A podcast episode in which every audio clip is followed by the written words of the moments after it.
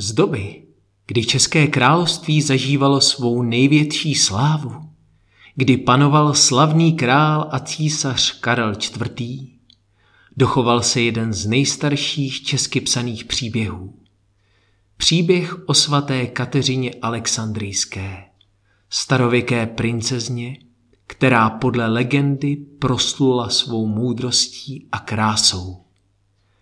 A nejen to, ta princezna se stala hrdinkou, když statečně položila život za svou víru. Lidé ji pak začali uctívat jako svatou. Stala se patronkou mnoha kostelů a kostelíčků. Mezi nimi i rotundy svaté Kateřiny v České Třebové.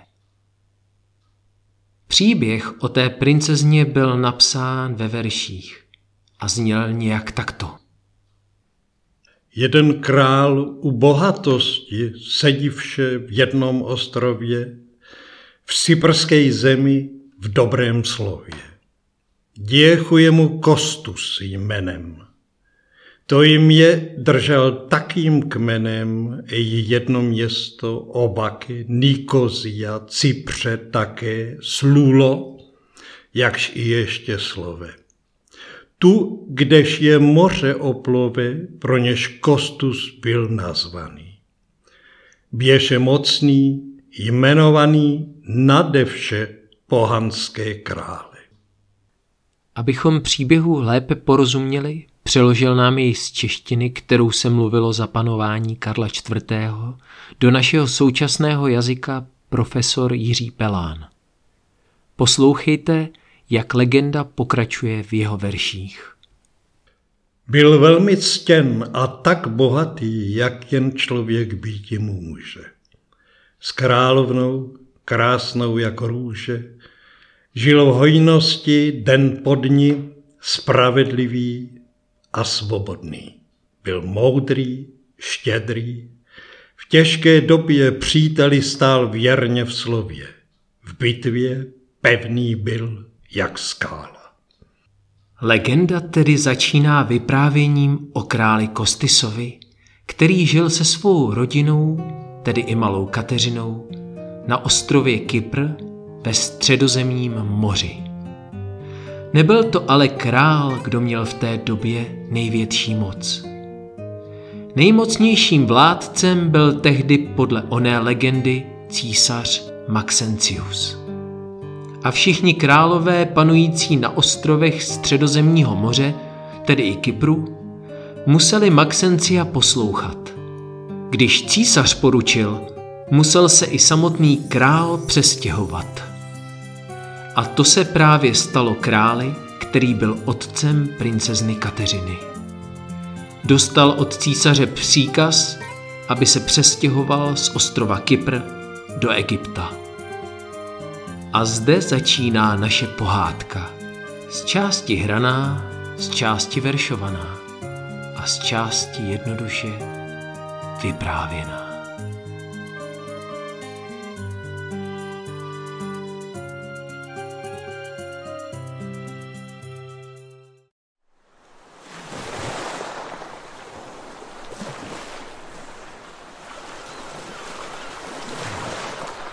Tak, dceru milá, budeme se stěhovat. Císař Maxencius poručil, abychom odjeli do Egypta. Do Egypta? To je moc zajímavá země, Kateřinko. Jsou tam největší stavby na světě. Pyramidy, které si nechali postavit egyptští králové. Proč? Aby v nich vládli? Ne. Aby je v nich po smrti pochovali i s jejich poklady. Mysleli si totiž, že si své bohatství mohou vzít sebou na druhý břeh. Jako si teď musíme i my zbalit naše saky paky, abychom s nimi odpluli do Alexandrie. Ale tati, vždyť si říkal, že se budeme stěhovat do Egypta. Ano, Kateřinko. Alexandrie je město v Egyptě, hned na protějším břehu tohoto moře. A jaké poklady tam vezmeme s sebou, tati? Samozřejmě náš největší poklad, tvoji maminku. Potom naše nejvěrnější přátelé, no a pak... Tati, můžu si tam vzít svoji nejoblíbenější knížku?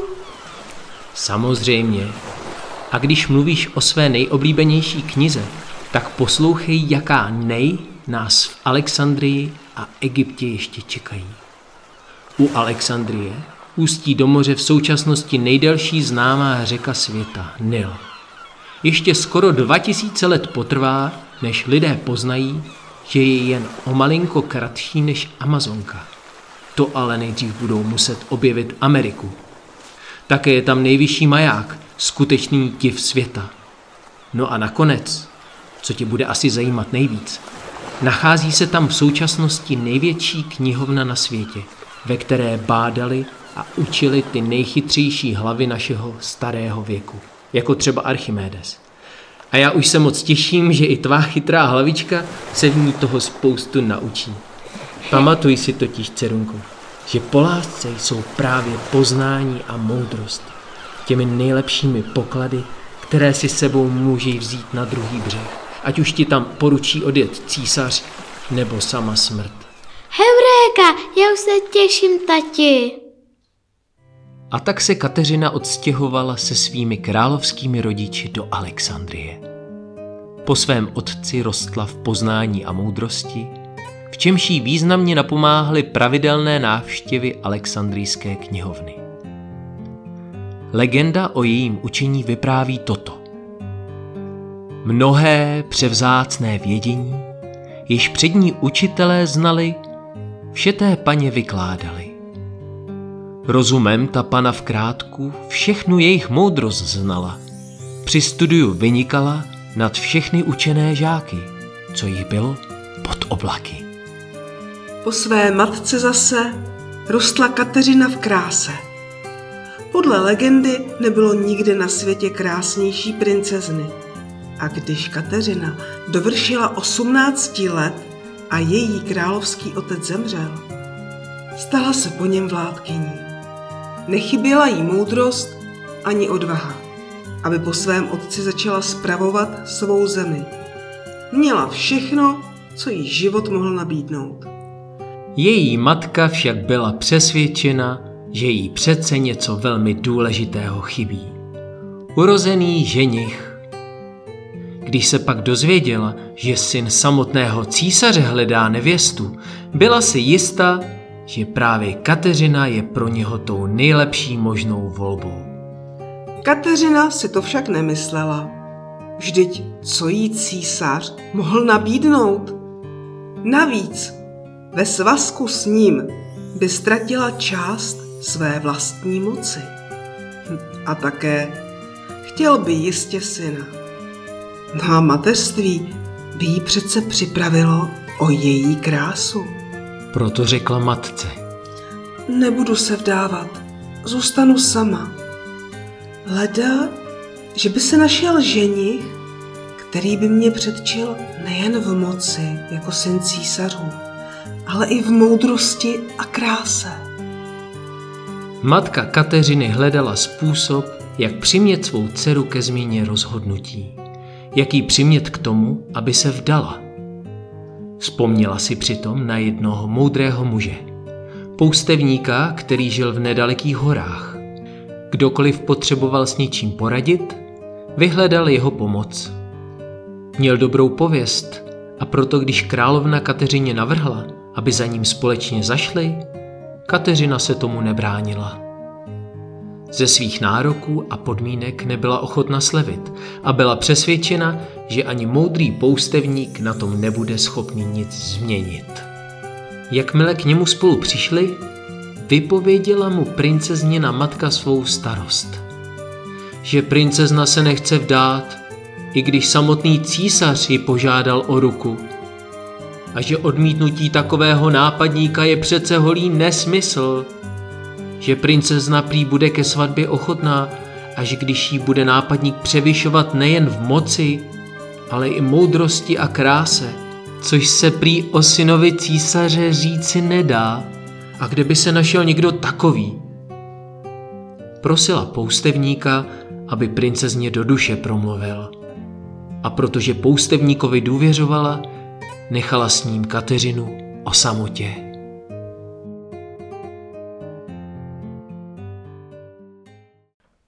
Nevinná dívko a neposkvrněná, převysoce urozená, moudrostí nadmíru krásná, vší učeností věhlasná i bohatá k tomu dosti, která skvíš se spanilostí.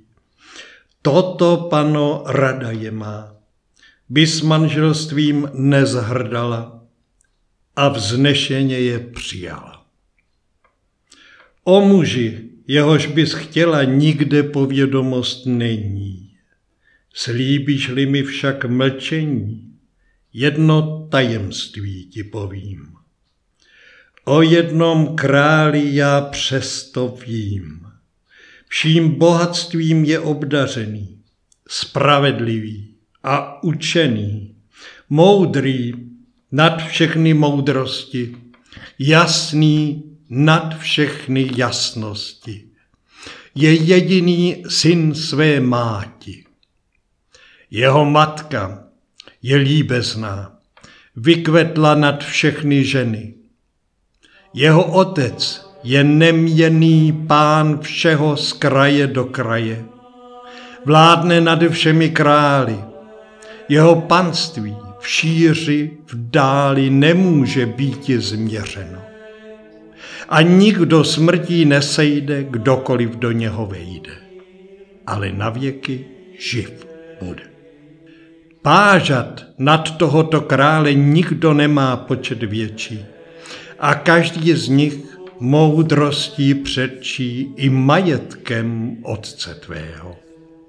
A také to je pravda, že i nejmenší jeho páže překoná tě svou moudrostí, bohatstvím i učeností. Ani v kráse nejsi prvá. Jeho věk bez konce trvá, jeho jmění nepomine, jeho láska nezahyne. Nad jeho krásou hvězdy žasnou a tu jeho moudrost jasnou rozum smrtelný, kulhavý, nepochopí, nevypraví. Co myslíte, že ta poezie udělala se srdcem princezny Kateřiny? Zamilovala se až po uši a nemyslela už na nic jiného, než na možné setkání s králem z toho neznámého vznešeného rodu. Naléhala na poustevníka, aby jí zprostředkoval setkání s ním. On jí však místo toho daroval obraz.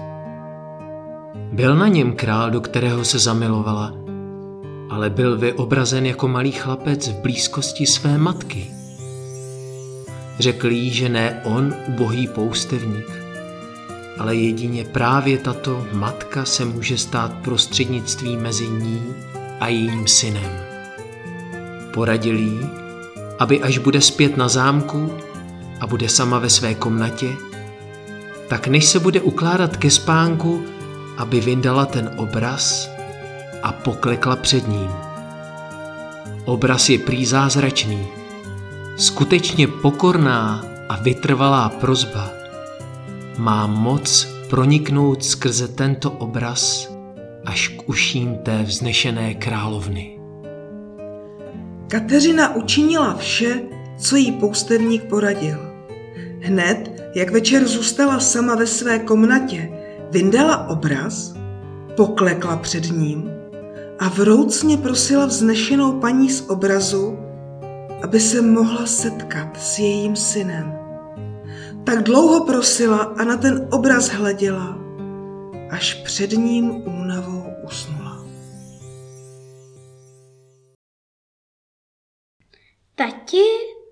Kateřinko, jak rád tě zase vidím. Já tebe taky, tati. Ale kdy to jsme? A jak to, že jsem zase malá holka? Chtěla ses přece setkat s králem, o kterém ti řekl poustevník, nebo ne? Jeho matka se přimluvila, aby ti dopřál výlet na druhý břeh. Proto si teď tady se mnou. Vzpomínáš, jak jsme si povídali, než jsme se z Kypru vydali do Alexandrie? Tehdy jsi mi řekl, že těmi nejlepšími poklady jsou moudrost a poznání. Řekl jsem předtím ještě něco, Kateřinko. Ještě jedno slovo. Nemluvili jsi o lásce? Ano. Tehdy jsem ale sám ještě pořádně nevěděl, co to slovo znamená. Nevěděl jsem, že láska je trpělivá, laskavá, nezávidí, že se nevychloubá a není domýšlivá, že nejedná nečestně, nehledá svůj prospěch, nedá se vydráždit, nepočítá křivdy, nemá radost ze špatnosti, ale vždycky se raduje z pravdy. Ať se děje cokoliv, láska vydrží, láska věří, láska má naději, láska vytrvá. Láska je tedy mnohem víc, než jsem si myslela. Zdá se, že je i krásnější. Je nejen krásná, ale i silná. Je silnější než smrt. Je silná jako on.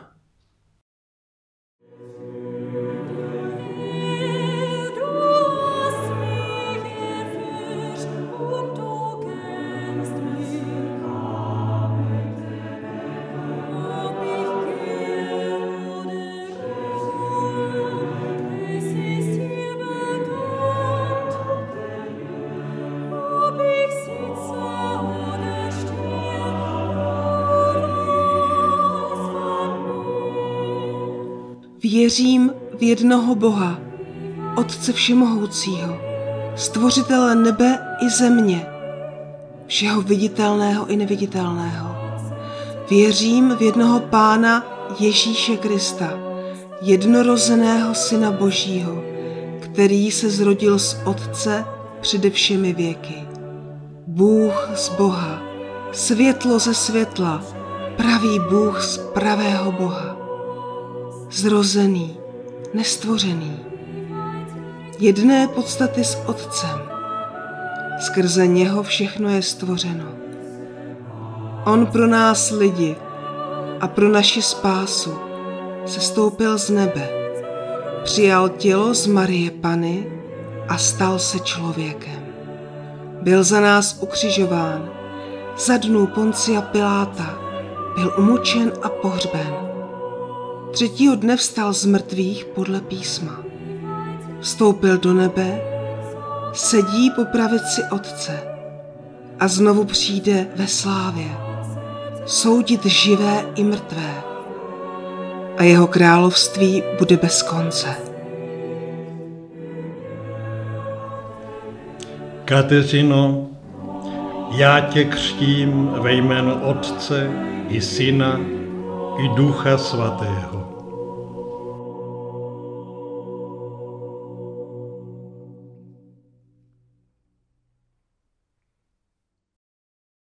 Když se císař dozvěděl, že Kateřina nejen odmítla jeho nabídku k sňatku, ale dokonce uvěřila bájím o židovském spasiteli nazývaném Kristus a stala se křesťankou, hrozně ho to rozčílilo. Kolik lidí si už nechalo poplést hlavu tímto novým náboženstvím, které na jednu stranu věří v jediného Boha, jehož není možné vidět, a zároveň za Boha prohlašuje obyčejného člověka, který se nechal dobrovolně přibít na kříž, aby tím údajně zachránil svět. Takový nesmysl. Ne, s tím musí něco udělat. Jednoduše se s tím musí skoncovat. Nejprve to těm lidem vytlout z hlavy a když se to nepodaří, ty hlavy jim useknout. I kdyby to byly hlavy kdo ví jak učené nebo vznešené. Jenomže hlava Kateřiny byla nejen učená a vznešená, byla i krásná. Císař si proto dal zvláštní práci, aby ji navrátil k rozumu. Povolal kvůli tomu na svůj dvůr 50 nejbystřejších filozofů, 50 nejchytřejších hlav. Ti měli Kateřinu přesvědčit o nesmyslnosti její víry. Stalo se ale, že ona je naopak přesvědčila o její smysluplnosti. Neboť se ukázalo, že její víra neříká nic víc ani míň, než to, že nejhlubším smyslem, alfou i omegou všeho je láska. A že tou láskou je Bůh. Bůh, který se stal člověkem aby se nešťastný, lásce ztracený člověk mohl znovu setkat s láskou, která se nevychloubá a není domýšlivá. Láskou, která nejedná nečestně, nehledá svůj prospěch, nedá se vydráždit, nepočítá křivdy. Nemá radost ze špatnosti, ale vždycky se raduje z pravdy. Láskou, která nezanikne. Císaři nakonec nezbylo, než povolat kata. Kateřina na jeho příchod klidně odpověděla slovy svého nebeského snoubence. Nikdo nemá větší lásku než ten, kdo položí život za své přátele. A hned k tomu dodala. Jako ty kdysi za mne, tak já nyní za tebe, Ježíši.